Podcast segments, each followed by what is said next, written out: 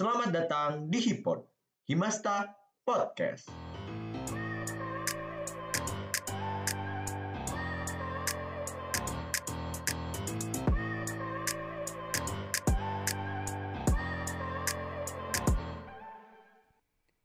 Kali ini kita kedatangan tamu yang sangat spesial. Mereka berdua berhasil mewakili Himasa di kancah Putra Putri MIPA, yakni ada Teh Andin dan Kang Irfan. Boleh perkenalkan diri terlebih dahulu untuk Teh Andin dan Kang Irfan. Oke, dari aku dulu. Uh, halo semuanya, uh, kenalin aku Andin, aku dari Statistika 2019 dan aku di sini tahun lalu aku mewakili Himasta di ajang Putra Putri MIPA 2020 nggak boleh dilanjut ke Kang Irfan. Oke, halo semuanya. Perkenalkan, nama aku Muhammad Irfan Rizky, Statistika Angkatan 2018. Dan tahun lalu, tahun 2020, mewakili Himasta di ajang Putra Putri MIPA. Oke, Kang Farhan. Oke, selamat datang kepada Kang Irfan dan Teh Andin di acara Hipot kali ini. Sebelum lebih jauh lagi, aku mau nanya sih Kang. Uh, sebenarnya apa itu PPM atau Putra Putri MIPA itu? Oke, jadi Putra Putri MIPA ya. Jadi Putra Putri MIPA ini merupakan seorang atau seorang yang terpilih yang percaya atau mewakili baik itu prodinya atau fakultasnya khususnya ini dalam ajang Putra Putri MIPA ya. Jadi Putra Putri MIPA ini wakil dari representatif dari fakultas yang nantinya menjadi ikon mahasiswa atau jadi fakultas FMIPA jadi ya kita dituntut untuk uh, berperilaku positif memperkenalkan fak fakultas MIPA dalam ranah luar jadi uh, dan juga membawa hal-hal baik lah seperti itu. Nah kalau untuk cara ikut PPM itu gimana sih Kang? Ada syarat khususnya nggak sih?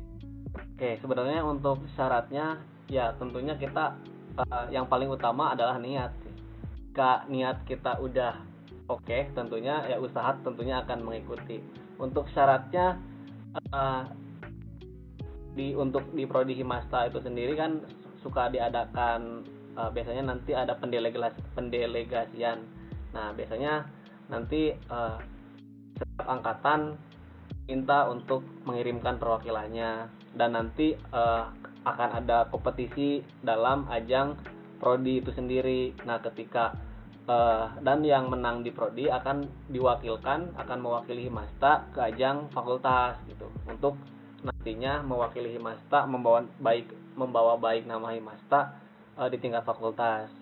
Untuk syaratnya ya mengikuti alur di prodi itu sendiri sih. Biasanya nanti departemen Senbora akan ngadain gitu. Oh, keren juga ya. Ada pendelegasiannya juga kalau misalnya untuk Teh Andin nih, kalau selama di PPM ini tuh ada pelatihan khusus nggak sih? Atau ada nggak hal-hal positif dan negatif selama ikut PPM ini? Banyak dong pelatihan khususnya, tapi kalau misalkan positif sama negatifnya kayaknya bakalan lebih banyak positifnya nih Kang Farhan daripada negatifnya. Kalau misalkan apa aja yang udah kita latih di selama mengikuti PPM, tentunya kita pasti yang utama itu adalah belajar buat public speaking karena ketika kita aku mungkin mau nambahin juga dari jawaban Kang Irfan sebab karena syarat khusus dari ikut PPM juga salah satunya adalah mampu berkomunikasi dengan baik. Tentunya selama di rangkaian juga kita bakalan belajar tentang public speaking. Dan itu lengkap banget. Kita belajar dari sebenarnya uh, khususnya itu dari cara kita bikin speech gitu. Dari mulai introduction badinya itu seperti apa dan bagaimana cara kita buat mengajak bikin kesimpulan. Dan juga kita juga belajar public speaking untuk membranding diri sendiri nih. Gimana cara kita buat apa buat merepresentasikan diri melalui si public speaking itu sendiri dan juga selain public speaking kita juga bakalan belajar tentang kebudayaan dan kesundaan karena kan kita juga Universitas Pajajaran ini kan berdiri di tanah Pajajaran ya Kang Farhan. Yang mana kita juga jadi orang yang harus bertanggung jawab terhadap kebudayaan itu sendiri. Jadi kita belajar juga nih tentang itu selak beluk tentang kesundaan belajar bahasanya, belajar budayanya, dan juga uh, seninya, tata keramanya juga. Pokoknya lengkap tentang kebudayaan kesundaan. Dan juga selama karantina itu kita bakal belajar how to brand ourselves through social media. Bagaimana cara kita membranding diri gitu, tentang personal branding. Terus ada self grooming juga nih yang paling menarik mungkin buat cewek-cewek ya. Kita bakalan belajar make up, belajar how to ya self grooming gitu di di selama karantina dan juga kalau misalkan untuk offline itu ada catwalk sebenarnya tapi karena ini online jadi pelatihan tentang catwalk ini ditiadakan dulu gitu tapi kalau misalkan offline sebenarnya ini juga bakal jadi part yang seru nih catwalk ini. Dan juga kita ada pelatihan sebenarnya bukan pelatihan sih lebih ke ada tugas gitu mereview materi yang udah diajarin selama karantina. Kalau misalkan Kang Farhan atau teman-teman yang lainnya lihat ya di Putra Putri MIPA 2021 ini ada tugas reels nih. Mereka disuruh bikin reels di mana mereka itu nge-review materi-materi yang udah diajarin selama karantina. Yang nantinya itu juga jadi bahan berlatih mereka gitu untuk mempromosikan diri, untuk menjelaskan kembali dan sharing gitu ilmu-ilmu yang udah mereka dapat. Dan juga yang terakhir tentunya kita di sini belajar buat berpikir kritis melalui berpendapat dan bertanya selama karantina. Karena berpikir di sini menjadi salah satu modal utama gitu ketika kita melek suatu isu yang berkembang di kampus. Dan ada banyak banget sih sebenarnya pelatihannya. Mungkin kalau misalkan dijelasin di sini kayaknya gak akan cukup ya. Tapi yang pasti banyak banget. Dan untuk positif negatifnya uh, seperti aku aku bilang lebih banyak positifnya dari negatifnya. Negatifnya paling ya kalau capek-capek mah ada lah ya Kang Kang Farhan. Karena kan kita juga berbarengan sama masa perkuliahan. Tapi kalau misalkan negatif yang lainnya kayaknya nggak ada sih. Lebih banyak positifnya. Jawaban yang luar biasa dari kak dari Teh Andin. Uh, aku mau nanya sih Teh. Kan tadi nyinggung-nyinggung dikit tuh ada tentang karantina. Kalau untuk waktu karantinanya itu uh, berapa lama ya Teh untuk waktu karantinanya itu uh, kurang lebih sebenarnya satu bulan ya dalam dalam satu rangkaian itu. Dan itu diadakan tiap hari minggu jadi seminggu sekali nih. Seminggu sekali dan kalau untuk tahun ini kita ada lima karantina. Lima kali karantina lima kali juga sesi pematerian dan kurang lebih dan selebihnya itu uh, rangkaian yang lain gitu. Nah terus kan tadi Teh Andin nyinggung-nyinggung dikit tentang offline ya PPM tapi offline yang ada catwalknya terus kayak kalau sekarang nih antara online sama offline tuh jauh beda nggak entah dari permaterian atau dari pelatihan kayak gitu ada yang beda nggak ya? Uh, pasti ada yang beda dong. Secara konsep sebenarnya sama ya. Kita bakalan ada uh, karantina, ada unjuk bakat ya, terus ada deep interview juga. Cuman memang yang mengemas uh, yang berbeda ini adalah pengemasannya gitu. Secara situasional juga sangat berbeda seperti contohnya kalau misalkan kita offline mungkin ada pembelajaran tentang catwalk, posisi duduk, bagaimana cara kita duduk yang baik dan benar gitu. Kalau misalkan online kan kita benar-benar melatih apa yang terlihat di kamera aja kan Kang Farhan. Kayak e, apakah make upnya udah cukup nih sebagai seorang duta, udah bener udah rapi belum? Atau e, cara kita nge-grooming rambutnya udah bener apa belum? Untuk laki-laki juga sama. Sebenarnya lebih ke situ sih dan juga misalkan kalau untuk ujuk bakat kalau misalkan offline kan live ya. Jadi nanti uh, kayak Mami Pak bisa nonton secara live gitu. Kalau misalkan online gini kan uh, ada plus minusnya. Plusnya mungkin kita bisa lebih mempersiapkan lebih well prepared gitu secara pengemasan video. Uh, tapi minusnya ya kita dituntut harus lebih bagus gitu. Karena orang kan bakal ngeliat terus unjuk bakat kita di Instagram. Beda sama live. Kalau live kan kayak misalkan ada kekurangan mungkin orang bisa lupa atau misalkan ya nggak semua orang notice gitu. Tapi kalau misalkan online gini uh, karena bisa diputar secara berulang-ulang otomatis mereka menuntut kita untuk lebih menampilkan yang lebih baik gitu. Wow sangat luar biasa. Ada unjuk bakatnya juga ya teh ternyata teh? Ada dong. Berarti bisa mengembangkan diri kita lebih baik lagi dong ya dengan ada unjuk bakat pematerian pematerian yang sangat luar biasa akan membuat kita lebih upgrade gitu terupgrade diri kitanya. Betul lebih terasah potensinya sih gitu. Keren banget nih. Kalau makanya buat para pendengar nih ya, ayo coba ikut-ikut ikut PPM biar dapat banyak benefit yang dirasain juga oleh Teh Andin. Ini untuk Kang Irfan nih, ada pertanyaan lagi nih buat Kang Irfan. Ada nggak sih Kang eh, pengalaman-pengalaman yang nggak bisa dilupain nih selama PPM? Entah pernah salah background Zoom atau apa gitu kan? Pengalaman oke okay, kan pengalaman yang baik atau yang buruk nih? Boleh dua-duanya sih kamu yang buruk mau yang baik. Oke okay, pengalaman yang paling buruk sih ketika telat bangun sih masalah udah bangun subuhnya tapi tidur lagi gitu dan akhirnya kesiangan dan ya cuma siapin wajah aja gitu ke bawahnya kita emang nggak siap apa-apa gitu. Jadi cukup muka aja gitu kan. Itu sih paling malu untungnya gak disuruh buat berdiri. Gitu sih kalau online. Tapi kalau offline ya tentunya kemasannya juga akan berbeda ya karena online juga uh, pas tahun 2020 jadi emang yang paling utama sih ketika gestur gestur wajah dan itu ya pokoknya.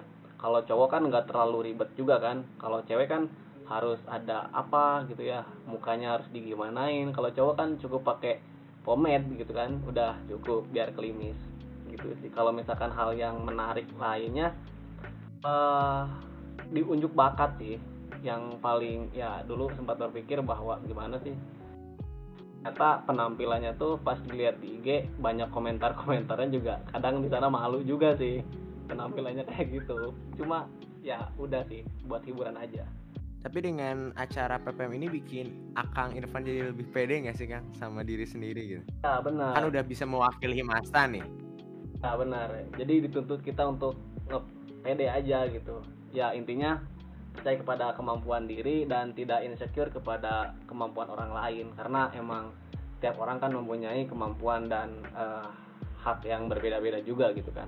Jadi kita tetap bersyukur dan tetap ya udah percaya diri untuk uh, mendapatkan atau menghasilkan penampilan yang baik bagi Himasta juga tentunya.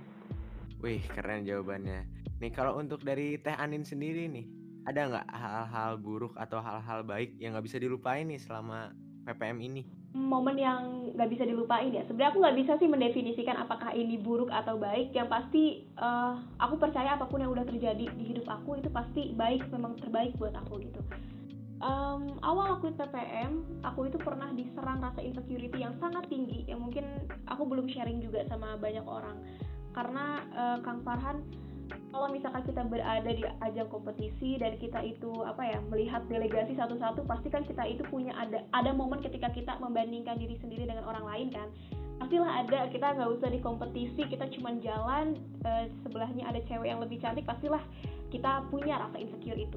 Nah, ketika di PPM ini aku belajar banyak hal yang pastinya adalah lebih ke bagaimana cara aku mencintai diri aku sendiri dan itu benar-benar hal yang nggak bisa aku lupain.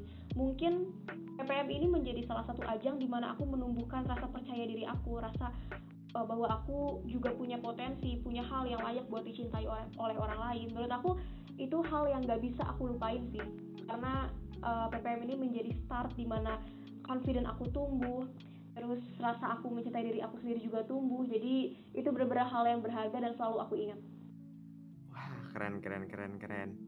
Eh tadi kan Teh Anin tuh bilang kalau insecure waktu awal-awal mengikuti PPM tapi aku boleh nanya gak sih kayak latar belakang alasan bisa ikut PPM ini gitu? Apakah ada keterpaksaan atau gimana sih? Nah, kalau keterpaksaan sebenarnya enggak Kang Farhan. Walaupun memang aku ikut PPM ini bukan yang kayak ambisi kayak oh aku pokoknya tahun 2020 aku mau ikut PPM, aku harus jadi delegasi Himasta enggak. Aku dari dulu memang punya ketertarikan di pageant, aku suka nonton kayak ajang putra-putrian gitu di TV, aku seneng banget. Cuman kalau misalkan untuk berambisi ikut enggak. Karena pasti kalau misalkan yang namanya ikut ajang pasang diri kayak pageant gitu kita tuh melihatnya kayak apa ya kayak orang tuh harus udah sempurna banget ya sih kayak oh harus cantik atau harus jenjang semampai pengetahuan dan wawasannya juga harus luas harus pintar harus punya bakat dan itu mungkin yang menahan diri banyak orang buat nggak ikutan gitu. Cuman setelah uh, aku ada ajakan juga dari pihak Senbora di Himasta dan beliau sangat meyakinkan aku ayo Andin ikut. Akhirnya aku mengerti dan aku belajar satu hal baru gitu. Ketika kita berani mengatakan iya pada suatu hal dan mau mencoba hal baru itu tuh bisa jadi gerbang yang membuka aku ke banyak jalan. Mungkin kalau misalkan aku nggak ikut PPM dan waktu itu aku bilang enggak ah aku malu aku merasa belum pantas mungkin aku selamanya akan merasa belum pantas. Tapi ketika aku sudah ada di sini aku merasa aku menemukan banyak potensi baru yang sebelumnya aku nggak temuin gitu. Jadi uh, menurut aku bukan keterpaksaan tapi itu aku juga nggak tahu sih itu uh, ada hati yang tergerak gitu tiba-tiba dan dan aku selalu syukuri itu setiap hari. Wah keren banget nih teh. Malah bisa membuka jalan-jalan baru ya dengan cuman berkata iya doang ya teh. Betul betul banget. Wah keren. Kalau dari Kang Irfan sendiri gimana sih Kang? Latar belakang kenapa ikut PPM ya latar belakang ikut PPM ya sebenarnya untuk latar belakang ikut PPM tuh uh, yang pertama sama juga sih kayak Teh Andin awalnya juga nggak terlalu atau nggak terlalik nggak tertarik dan juga tidak berambisi ya untuk menjadi seorang putra himpunan gitu kan. Dan melanjutkan ke putra MIPA nah namun di sana ada apa ya ada semacam dorongan dari angkatan uh, ayolah majulah ya katanya ya udah karena angkatan udah percaya dan emang nggak ada yang ngewakilin lagi daripada uh, malu ya udah aku maju kalau gitu. Mau nyoba-nyoba maju gitu. Awalnya juga ah nyoba kalah mau kalah mau menang ya yang penting maju dulu aja gitu kan. Nomor dua itu mah. Ketika udah maju ternyata uh, alhamdulillah gitu dipercaya untuk melanjutkan. Nah dari sana timbullah uh, rasa untuk uh, menampilkan hasil yang terbaik gitu. Bahkan udah dipercaya juga sama angkatan udah dipercaya sama himpunan. Uh, ayolah maju gitu. Karena awalnya emang ada sindiran yang nggak enak sih enaknya karena masa uh, jajak ke Pangandaran nggak ikutan gitu kan. Nah sebenarnya ada rasa gimana ya malu kalau misalkan kalah sebenarnya. Karena ya tapi ya udah sih mau kalah mau menang emang nggak ada latar belakang gitu. Udah emang karena orang-orang pada hebat-hebat ya ya udah kita bersaing dengan orang yang hebat juga. Ya kalah menang nggak apa-apa gitu kan. Itu sih. Jadi intinya karena udah ada kepercayaan dari himpunan dan angkatan ya jadi udah maju untuk menampilkan yang terbaik. Gitu sih kang. Wah luar biasa nih kang Irfan uh, aku kan tadi ngedenger kalau misalnya Kang Irfan tuh sempat diceng-cengin gitu kan Kang. Nah selama setelah jadi putra putri MIPA itu diceng-cengin lagi nggak sih Kang? Setelah ikut masuk nih oh. ke PPM ini. Masih oh, diceng-cengin oh, enggak. enggak enggak enggak. Karena diceng-cenginnya tuh biar maju sebenarnya. Dipanasin biar biar suruh maju doang. Biar biar suruh maju gitu maju ke tahapan putra putri MIPA dan ya nggak apa-apa lah meskipun nggak juara satu juga yang penting masuk tiga besar gitu sih. Nggak nggak malu-maluin intinya. Ya udah sih udah kemampuannya segitu ya udah nggak apa-apa. Yang penting bukan masalah lempang satu dua tiga yang tapi ya berbicara mengenai kontribusi. Toh kalau misalkan banyak tuh kasus dia menang tapi dia tidak berkontribusi ya buat apa cuma nama gitu kan? Toh yang paling penting adalah bermanfaat bagi orang gitu Wah, berarti intinya harus bermanfaat dengan uh, kepada orang banyak daripada cuman sebatas lempang ya kan? Betul sekali. Oke, aku mau lanjut ke Teh Andin nih. Kan Teh Andin tuh kalau nggak salah itu juara satu PPM nih dan mewakili MIPA di ajang PPP. Ada apa sih Teh perbedaannya antara PPP dan PPM? Kan PP PP tuh lebih ke jenjang universitas kan yang jumlah pesaingnya pun lebih banyak berarti kan akan ada perbedaan pematerian ada permat ada perbedaan kegiatan kayak gitu. Ada nggak sih teh? Perbedaan yang sangat jomplang atau suatu perbedaan sangat signifikan gitu ya? Yeah. sebenarnya kalau misalkan secara ide konsep gitu ya konsep global uh, karena PPM ini juga mengadopsi dari konsep PPP mungkin nggak akan jauh beda. Dan aku pun ketika udah ada di PPP udah jauh lebih siap ketika aku baru masuk PPM karena kita, aku udah apa ya secara konseptual udah belajar lah oh habis karantina ada eh sebelum karantina ada photoshoot habis photoshoot karantina tip interview unjuk bakat terus baru grand final. Sebenarnya secara urutan aku udah apalah dan apa aja yang harus disiapkan. Cuman tentunya pasti ada perbedaan dan menurut aku perbedaan yang sangat sangat signifikan itu adalah situasinya. Ketika di PPM aku itu bertemu delegasi yang luar biasa juga tapi menurut aku karena lingkupnya masih di MIPA cara sudut pandangnya itu masih sama gitu kurang lebih antara anak-anak dari statistika, dari matematika, cara kita memandang sesuatu tuh masih mirip-mirip gitu. Walaupun memang diverse juga uh, background tiap-tiap delegasi juga berbeda. Cuman ketika aku udah ada di Putra Putri Pajajaran, aku benar-benar melihat uh, heterogenitas yang benar-benar kelihatan gitu, Kang Farhan. Mereka semua punya background yang dan latar, latar belakang yang sangat berbeda. Dan cara mereka memandang sesuatu juga beragam juga dan itu benar-benar memperkaya pengetahuan dan wawasan aku sih. Tapi kalau misalkan yang lainnya secara pematerian juga kurang lebih sama. Kita belajar tentang budaya tentang belajar lagi tentang public speaking tentang self grooming juga dan hal-hal seputar itu masih sama. Cuma lebih ke situasionalnya aja sih. Oke Teh Andin kalau bisa disuruh milih nih antara PPE, PP, PPM dan PPP lebih seru yang mana sih? Harus milih nih. Waduh. Lebih seru yang mana ya? Yeah. uh, dua-duanya seru Kang Farhan? Dua-duanya seru banget dan dua-duanya bener-bener banyak banget pembelajaran yang aku dapat jadi kalau misalkan ditanya serunya yang mana mungkin menurut aku punya tingkat keseruan yang berbeda sih. Kalau misalkan PPM mungkin serunya karena aku beneran baru pertama kali terjun nih baru bener-bener kosong banget gitu baru belajar.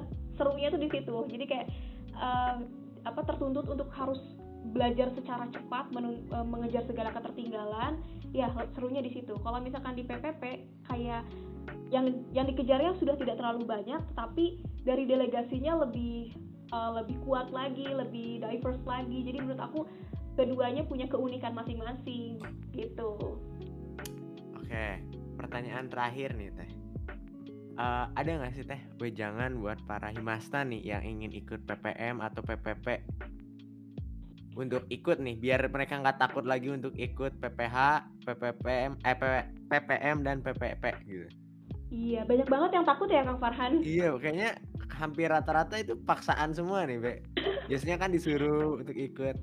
Nah dengan dijelasin sama Teh Anin kan siapa tahu mereka jadi terbuka bahwa PPM itu tidak sesulit itu kok gitu. Hmm. Mungkin uh, banyak orang yang akhirnya terpaksa juga mungkin sama ceritanya kayak aku Kang Farhan. Jadi kayak memandang yang namanya putra putri itu di, uh, sudah harus perfect dari lahir gitu, harus udah benar-benar mampu menjadi norawan panutan gitu. Memang betul ketika kita menjadi putra putri tanggung jawab kita untuk bisa menjadi representasi yang baik memberikan contoh baik secara perbuatan dan perkataan itu menjadi lebih tinggi gitu dan mungkin itu hal yang tidak uh, gak sebagian orang berani mengambil tanggung jawab itu. Cuma menurut aku balik lagi ketika kita mau mengatakan iya itu jadi gerbang dan membuka banyak jalan. Kita tuh nggak pernah tahu potensi yang sebenarnya ada dalam diri kita. Kalau misalkan kita nggak berani nyoba dan nggak berani menggali sendiri gitu jadi menurut aku PPM, Putra Putri Pajajaran, Putra Putri MIPA maupun di himpunan Putra Putri himpunannya juga itu benar-benar wadah terbaik bagi bagi kita semua mahasiswa untuk me melatih percaya diri, bisa menjadi diri sendiri juga dengan versi terbaik kita. Dan yang pasti yang pengen aku ingetin buat siapa pun yang nantinya ingin melanjutkan uh, aku gitu ya, aku dan Kang Irfan, pastinya enjoy the moment, enjoy the process. Karena menurut aku ada banyak hal yang bisa dipetik dan dipelajarin dari di perputra putrian ini gitu. Dari Kang Irfan nih, ada nggak ujangan khusus nih buat para himasta? Oke, dari aku ya teorinya sih kayak gelas kosong aja sih. Mungkin kita merasa belum penuh ataupun insecure terhadap kemampuan diri. Di lain, aku mah gak punya bakat, aku mah apa tuh, aku mah apa tuh ya. Kalau gelas kosong ya kan kosong namanya dengan mengikuti PPM ini banyak rangkaian proses yang bisa kalian petik manfaatnya. Sisi lain tadi saya sudah sebutkan niatnya kan dengan niat itu kalian bisa usaha nanti tuh dengan kemampuan yang diri ya lah pasti bisa gitu kan. Jadi selama ada uh, apa niat insya Allah pasti bisa dan bisanya insya Allah bisa jadi juara juga gitu kan. Jadi ya udah uh, jangan minder, jangan apa pun, tetap semangat dan percaya kepada kemampuan diri karena kita semua juga belajar gitu kan. Itu sih Kang. Wah keren nih ujangan dari Teh Andin sama Kang Irfan nih. Semoga para pendengar nih khususnya Himasta nggak takut lagi nih untuk mengikuti putra putri Himasta, putra putri MIPA ataupun putra putri Pajajaran. Oke terima kasih untuk Teh Andin sama Kang Irfan yang udah meluangkan waktunya untuk bisa berbincang langsung tentang putra-putri MIPA ini. Sekian Hipot episode kali ini. Semoga kalian mendapatkan manfaat dan pengalaman dari Teh Andin ataupun dari Kang Irfan. Dan sampai berjumpa di Hipot selanjutnya. Bye-bye.